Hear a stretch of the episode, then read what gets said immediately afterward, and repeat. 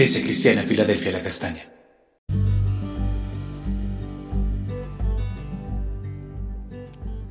Buenos días, amada Iglesia Filadelfia La Castaña, una puerta abierta en el cielo. Vamos a comenzar en nuestros devocionales diarios el estudio y la interpretación del libro de Daniel, que es un libro muy precioso, apasionante, interesante y lleno de grandes enseñanzas. Hoy veremos la introducción al libro de Daniel, la primera parte. Daniel es uno de los profetas mayores. Fue contemporáneo con Jeremías, Ezequiel, Esdras, Zorobabel y fue eh, descendiente de la tribu de Judá, que es la tribu real. Su nombre Daniel significa Jehová, justicia nuestra, o el Señor es mi juez. Es una introducción de la profecía del Nuevo Testamento, donde tenemos los tiempos de los gentiles, la apostasía de la iglesia, la manifestación del hombre de pecado, la gran tribulación, el regreso del Señor y la restauración de Israel, escrito aproximadamente en el año 500, 603 antes del Señor Jesucristo. Es un libro en el cual encontramos grandes materiales proféticos, escatológicos, que es el estudio de los últimos tiempos o de los últimos eventos antes de que venga la gran tribulación y el Señor venga por segunda vez. Él vivió entre los años 620 a 530.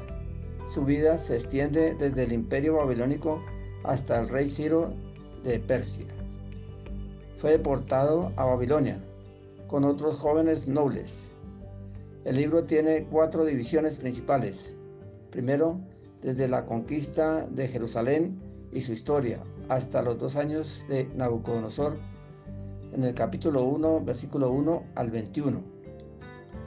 La segunda parte es las visiones de Nabucodonosor y sus resultados, capítulo 2, versículo 1 hasta el capítulo 4, versículo 37. La tercera división la encontramos encontramos la historia personal de Daniel en los días de Belsasar y de Darío, desde el capítulo 5 hasta el capítulo 6, versículo 28. Y la cuarta división es la historia de, los, de las visiones de Daniel, desde el capítulo 7 hasta el capítulo 12, versículo 13. Entonces, veamos en Daniel el capítulo 1, versículo 1 que dice, en el año tercero del reinado de Joacín, rey de Judá, vino Nabucodonosor, rey de Babilonia, a Jerusalén y la sintió. Entonces, en el tiempo del rey Joacín, rey de Judá, vino y la tomó, eh, tomó a Jerusalén y la destruyó y deportaron a muchos jóvenes, destruyeron, hubo muchas muertes. Los deportados a, Babilonia fueron llevados por medio del rey Nabucodonosor.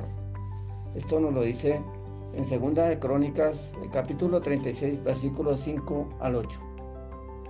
Cuando comenzó a reinar Joacín, era de 21 años y reinó 11 años en Jerusalén. E hizo lo malo ante los ojos de Jehová su Dios y subió contra el Nabucodonosor, rey de Babilonia y lo llevó a Babilonia atado con cadenas. También llevó Nauconosor a Babilonia a los de los utensilios de la casa de Jehová y los puso en su templo en Babilonia. Y los demás hechos de Joacín y las abominaciones que hizo y lo que en él se halló está escrito en el libro de los reyes de Israel y de Judá. Y reinó en su lugar Joaquín su hijo.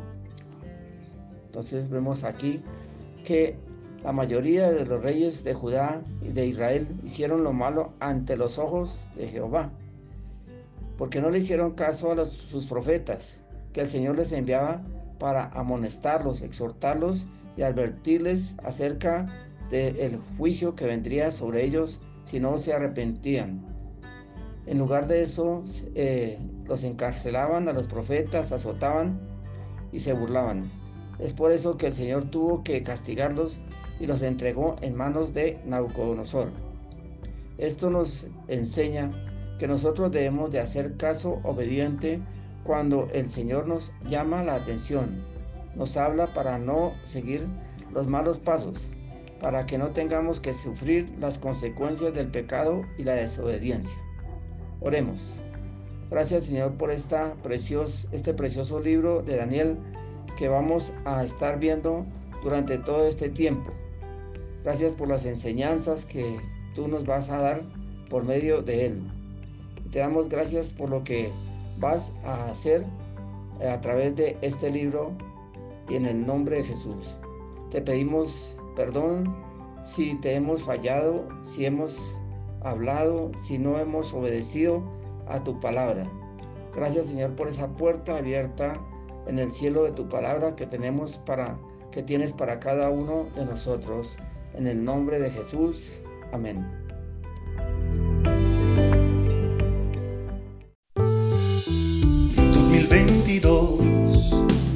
2022.